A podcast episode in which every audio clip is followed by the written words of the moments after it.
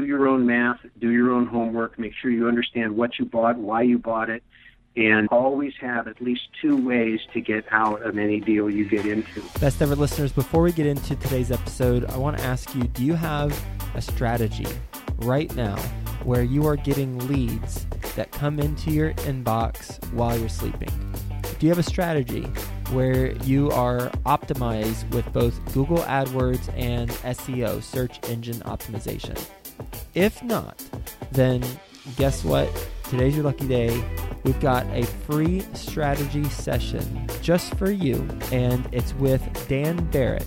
If you recognize his name, he was a guest on episode 565, and he is the only certified Google partner agency that works exclusively with real estate investors. Go to adwordsnerds.com forward slash strategy and get a free strategy session to learn with him how to implement an online strategy for your market in both SEO and Google AdWords. Go to adwordsnerds.com forward slash strategy. Best ever listeners, welcome to the best real estate investing advice ever show. I'm Joe Fairless. This is the world's longest running daily real estate podcast. And I think we are about to talk to one of the co hosts of the world's longest running podcast or real estate show, among other things. And first, let me say hi to you. How you doing, Russ Gray? Great. How you doing? I'm doing well, my friend, and very much looking forward to diving in. As I mentioned right before we started recording, I'm a huge fan of your book that you co authored, Equity Happens. And if you're not familiar, best ever listeners, with that book, you've got to go check it out if you can, because it is tough to come by on Amazon, but it's still possible. Russell and his business partner are worldwide known on the Real Estate Guys radio show. It's a wonderful radio show and podcast.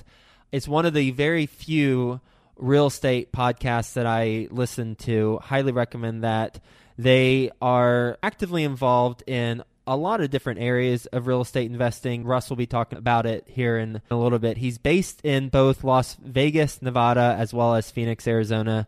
And you can say hi to him and learn more about what I was mentioning at realestateguysradio.com. So, with that being said, Russ, you want to give the best ever listeners a little bit more about your background and what you're focused on now?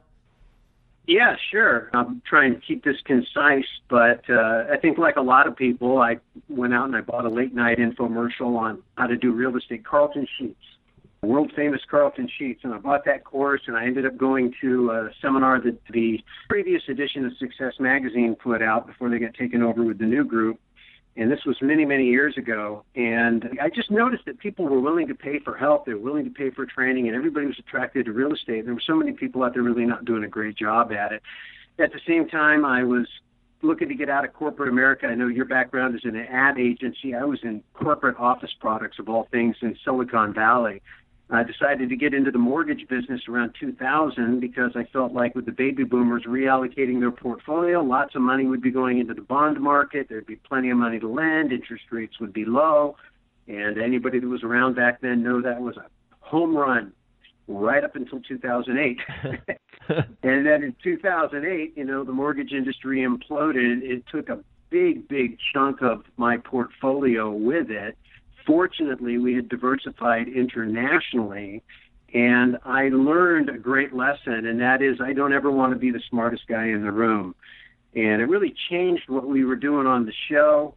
Because in the beginning, the show was really a hobby. We were just sharing with people whatever we felt like talking about. Robert and I did a lot of seminars together. And so we just shared with people what we're doing in the seminars. But after the 2008 crisis, I decided to shut my mortgage company down, mm. and we decided to focus on turning the Real Estate Guys radio show into a viable business and really focusing on using it to not only share with people what we were learning, but to get ourselves into relationships with people that were a whole lot smarter than us.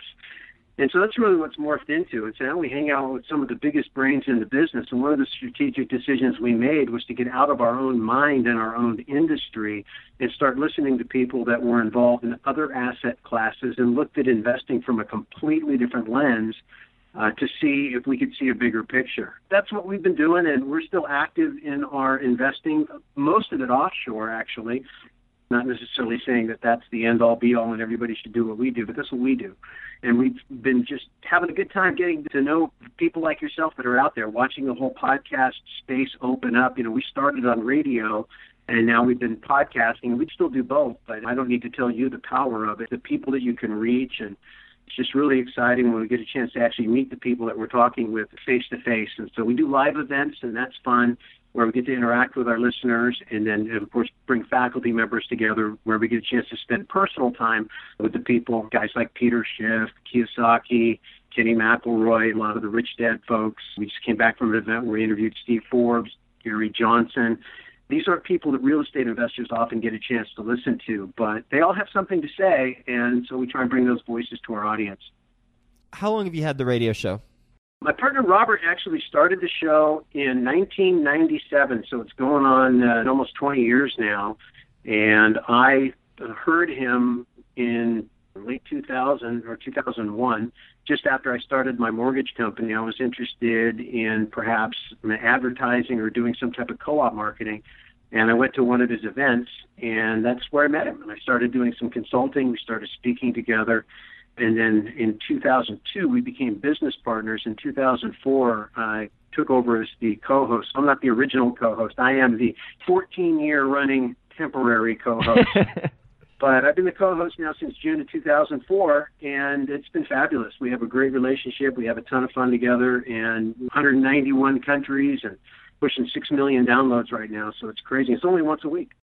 So June 2004 to today, what was the tipping point? Now I want to get into real estate as well, but the radio show and your platform has, as you mentioned, served you very well, especially coming out of 2008. So I want to dig in a little bit here, and then we'll get into some real estate stuff. What was the tipping point for your show? Was it going from radio to podcast, or was it a certain guest, or was it just consistency? What was it? I think there were two things. One is just before I took over as co host, we had Robert Kiyosaki on the show. And he gave us a great endorsement, a drop in, we call it. He says, Hi, this is Robert Kiyosaki, and if you really want to succeed in real estate investing, listen to the real estate guys. They really know what they're talking about. It was unsolicited. He said that, and we played it over and over again. And I think his involvement on the show encouraged other people to get involved in the show. We started bringing in big names, and they would do the drop ins. And every time you listen to one of our episodes, as you know, we have these amazing voices, you know, Herman Cain, Donald Trump, Steve Forbes, Peter Schiff, Lawrence Yun, guys from the Federal Reserve. I mean, just everybody we would get, we would have them do that drop in. So, from a marketing perspective, and of course, you being an ad agency guy, you know, just that branding was really helpful and it helped people open up to the show.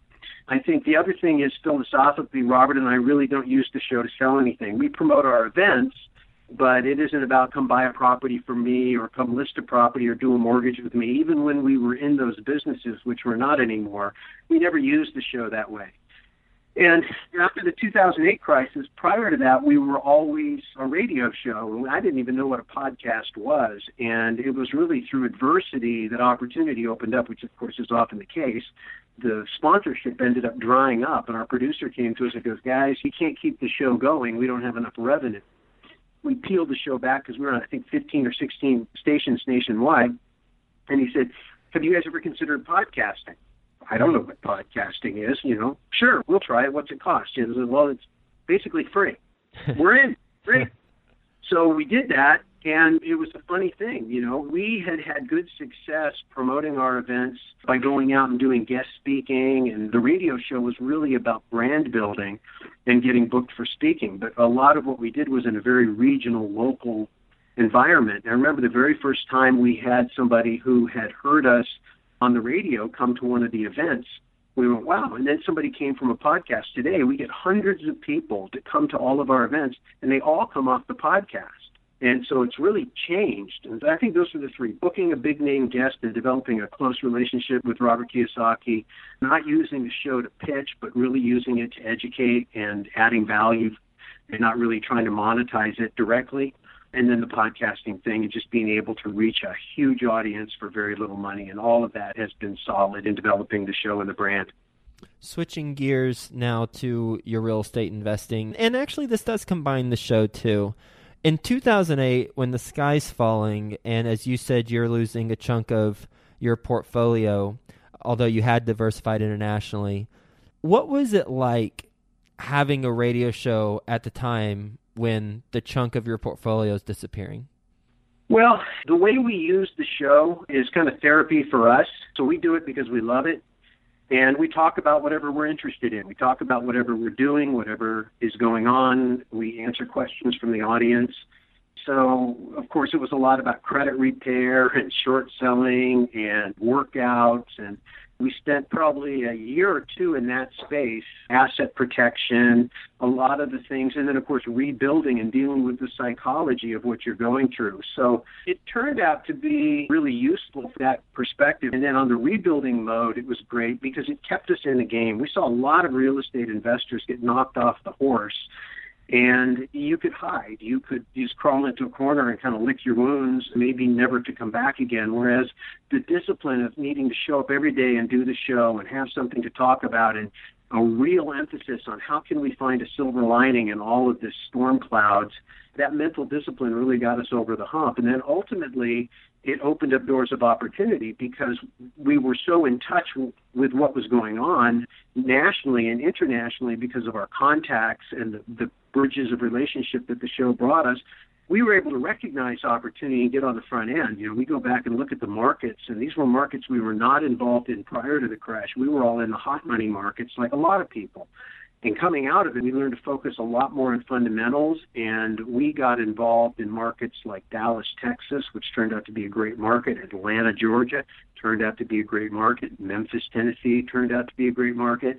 But how we approached markets changed, and the show always put us at the front end of the line. People were always rolling out the red carpet when we would come to town and they would put their best foot forward. They would always offer us up their best deals and their best support and so it made our own investing and the investing that we introduced our listeners to a lot easier and better because of the power of the brand.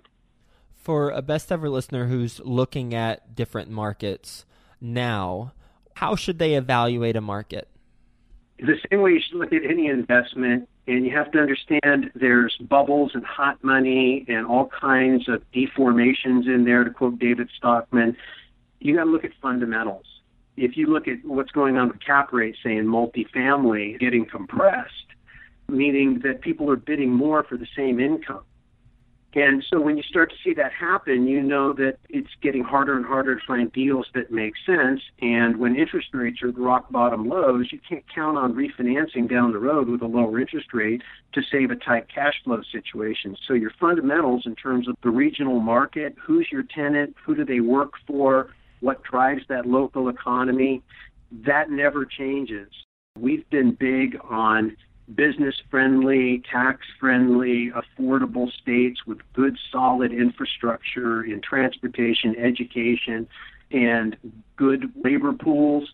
The kind of markets that CEOs who are making decisions, who are trying to survive in a tough economy, would tend to gravitate towards rather than away from.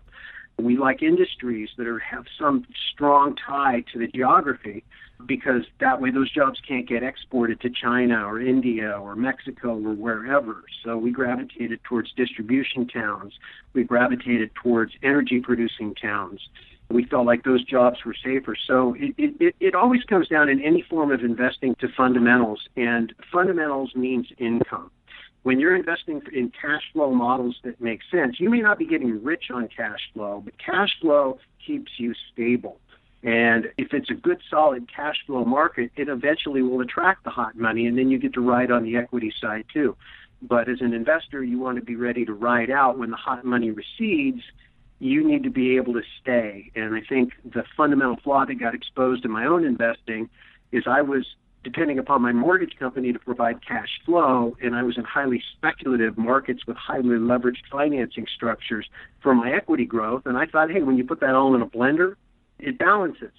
But the problem is, my mortgage company was all dependent upon the availability of money, and when those mortgage markets went away, I lost the ability to generate cash flow from my business, And my income properties weren't generating enough income to cover them because I structured them not independently, but they were very dependent upon my business. I didn't recognize the flaw until the market exposed it to me in a very, very big way. So fundamentals.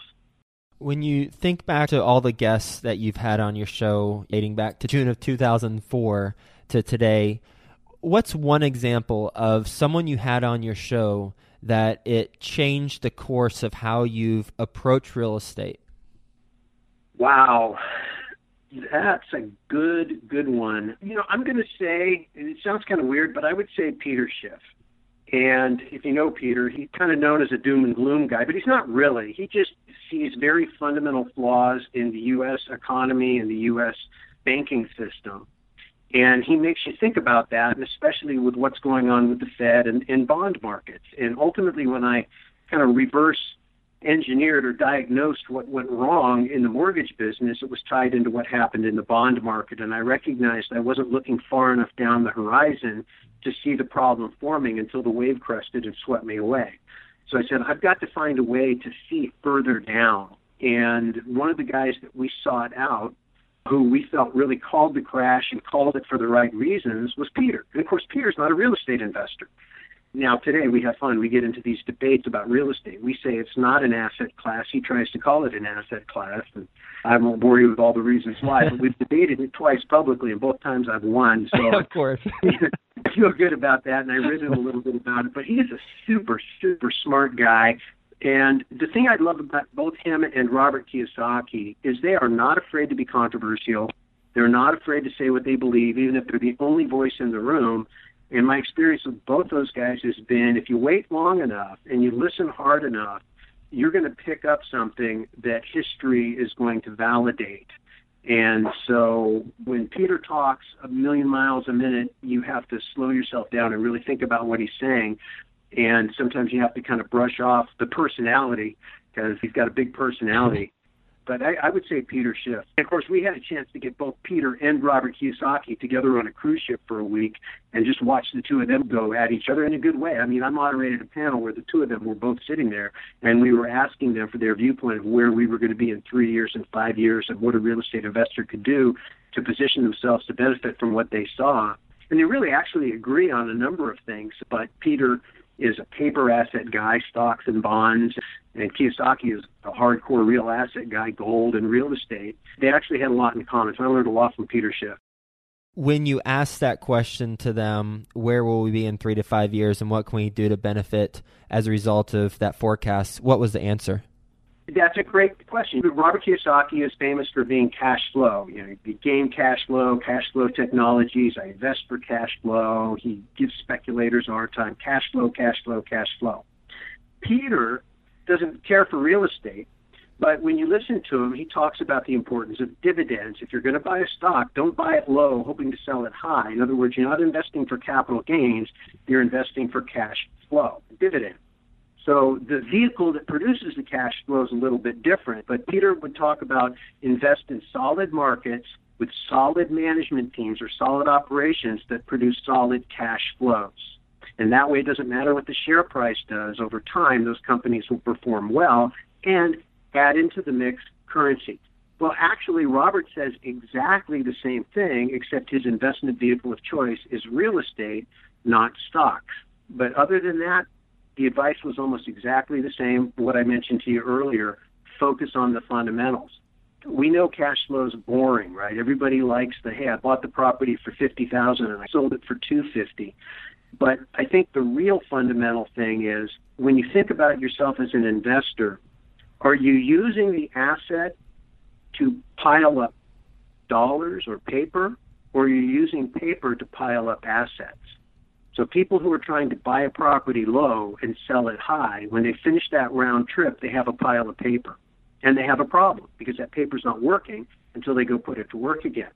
Whereas what both Robert and Peter were saying is get out of dollars, buy real assets, whether they're real companies that produce real profits and pay real dividends in countries that have more solid economies, maybe than the U.S. That's Peter's argument. Or Robert says buy real properties that have real tenants that pay real cash flows with proper financing structures. At the end of the day, the message is the same. focus on understanding where the value comes from, and it comes from the cash flow. Russ, what's your best real estate investing advice ever? Well, I think what I've been saying is about making sure that you focus on fundamentals. Surround yourself with smart people. Don't try to be the smartest guy in the room. Ask more questions than you try to answer. And then I think it comes down to being disciplined.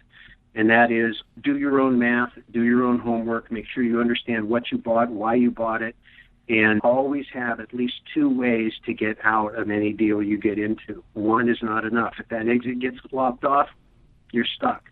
A lot of people, including myself, only had one way out of our portfolios back in the day, and that was sell it to somebody else at a higher price. That doesn't always happen. Make sure you have at least two ways out. You ready for the best ever lightning round? Sure. All right. First, a quick word from our best ever partners. If you're looking for home business strategies and how to have a successful one, then go to adamcoaches.com. That's adamcoaches.com. Adam is a previous best ever guest, episode number 76. He's a police officer, he's also a wholesaler, and he's got a successful home business. Go to adamcoaches.com and check it out. Russ, what's the best ever book you've read? Best ever book I've read. Um, I'd, I'd have to say Rich Dad Poor Dad. Best ever personal growth experience, and what'd you learn from it? The financial crash of 2008. And what'd you learn from it? What I learned from it is I learned something about my marriage. I learned something about my partnership with Robert Helms. And I learned a lot about myself and my commitment to what I was doing. I wasn't really doing it for the money. I never knew that for sure because I was making a lot of money. But when I stopped making money, I kept doing it anyway. And that's when I knew I was doing the right thing for the right reason. Best ever deal you've done? I would say it's the deal we're in right now through a relationship and through a lot of courage at a time where we had no business doing it. We took on a offshore resort hotel development project and built it into such a successful project that Hilton approached us and wanted to and did sign a contract to associate their Curio brand with it. So it, someday we'll tell the whole story, but that's by far and away has been the greatest real estate deal we've ever done, and we're in the middle of doing it right now. How are you able to evaluate all the different types of assets or all the different types of real estate ventures that come across your desk? I think we talk a lot. We talked about it in Equity Happens. We talk a lot about it on the show, and it's really the way we approach investing. You start with your personal investment philosophy, who you are, what you're trying to accomplish. I say all the time when you have clarity of vision, strategy, and tactics become evident. Just because you can doesn't mean you should.